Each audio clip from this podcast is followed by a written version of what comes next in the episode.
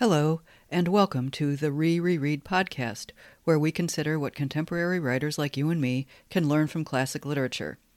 Today's topic is Dracula, the somewhat disappointing but possibly brilliant demise of the title character. This is our last episode on Dracula before we start a new series on Moby Dick.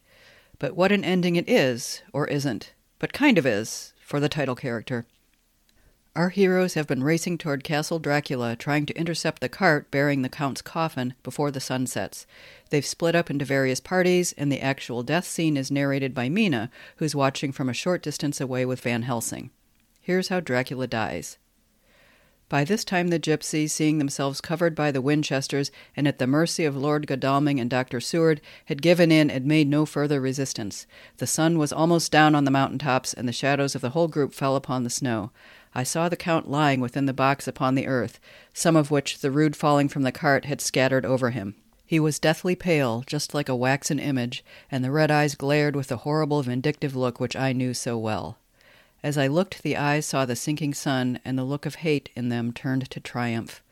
But on the instant came the sweep and flash of Jonathan's great knife. I shrieked as I saw it shear through the throat, whilst at the same time Mr. Morris's bowie knife plunged into the heart.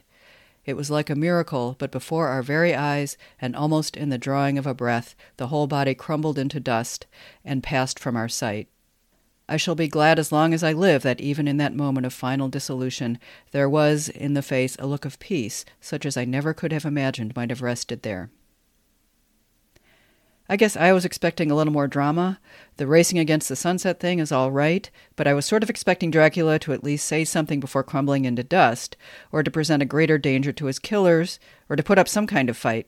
Earlier, we got a hint of this during an unsuccessful attempt to do him in. This is from Dr. Seward's diary. Harker evidently meant to try the matter, for he had ready his great kukri knife and made a fierce and sudden cut at him. The blow was a powerful one, only the diabolical quickness of the Count's leap back saved him. A second less, and the trenchant blade had shorn through his heart. As it was, the point just cut the cloth of his coat, making a wide gap whence a bundle of banknotes and a stream of gold fell out. The expression of the Count's face was so hellish that for a moment I feared for Harker, though I saw him throw the terrible knife aloft again for another stroke. Instinctively, I moved forward with a protective impulse, Holding the crucifix and wafer in my left hand, I felt a mighty power fly along my arm, and it was without surprise that I saw the monster cower back before a similar movement made spontaneously by each one of us.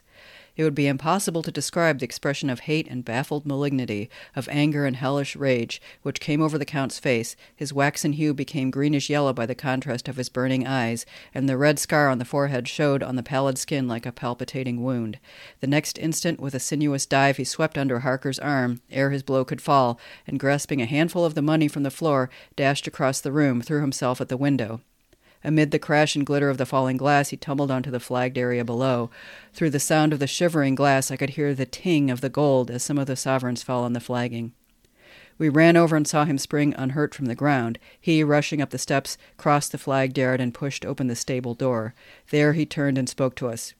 You think to baffle me, you with your pale faces all in a row, like sheep in a butcher's. You shall be sorry yet, each one of you.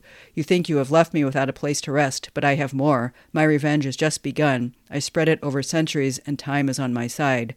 Your girls that you all love are mine already, and through them you and others shall yet be mine, my creatures, to do my bidding and be my jackals when I want to feed. Bah! With a contemptuous sneer, he passed quickly through the door, and we heard the rusty bolt creak as he fastened it behind him. A door beyond opened and shut. The first of us to speak was the professor. Realizing the difficulty of following him through the stable, we moved toward the hall. So this scene promises much, I would say, for the ultimate showdown. But now, at his long awaited death scene, all the Count gets to do is glare, and then zip, it's all over. He is not granted so much as a ba, let alone a threat to make the lot of them his jackals when he wants to feed. One reason for this may be the choice to show the scene through Mina's eyes. As I've repeated to the point of tedium, perhaps, Stoker seems to recognize Mina as both the smartest and the bravest person on the whole team.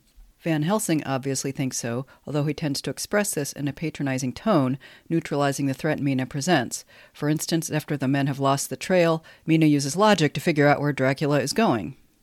When I had done reading, Jonathan took me in his arms and kissed me. The others kept shaking me by both hands, and Dr. Van Helsing said, Our dear Madam Mina is once more our teacher. Her eyes have been where we were blinded.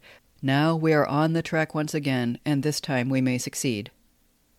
Like one of the characters said on Mad Men when Peggy came up with her first slogan, it was like a dog playing the piano.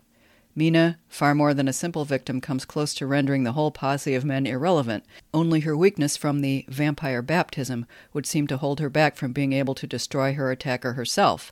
So I sense that in having her narrate the killing of Dracula, Stoker is somehow trying to give Mina her due, while at the same time making sure the male heroes have something important and traditional to contribute. Because of her social position, she can't do the actual deed, but she can at least tell the story of the deed. But because she is an observer and not a participant in the action, she's not engaged in the life and death struggle with the vampire. This means the opportunity for any kind of existential struggle is lost. For example, Dracula looking into his killer's eyes and saying, So, you are like me after all. I didn't think you had the guts. Or, had it been Mina who killed him, he might have made an almost persuasive appeal to her latent desires for power and freedom. We shall rule the night. We shall fly together through darkness, through fields of stars. These twerps here shall be our jackals. Do you really want to spend the rest of your life proofreading Jonathan's legal prose?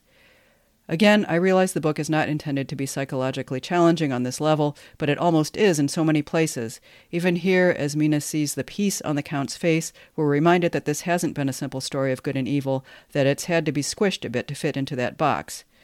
Indeed, you might even say that Stoker gives his villain an unexpected degree of grace, suggesting that in the end God might offer this to even the worst of the worst. Like Mina, we feel glad and relieved on the Count's behalf, which is the closest we're allowed to get to empathizing with him. After all, his quality of life has been very low for a very long time. So, what can we writers learn from this? Think about creating a surprising death scene. Say the villain bestows kind words on someone they've been undermining their whole life or the hero spits out an insult or a curse at the last minute. Let us learn something new about the character and the story at the very last possible moment. Well, that's it for Dracula. Tune in next time for a new re reread series on Moby Dick.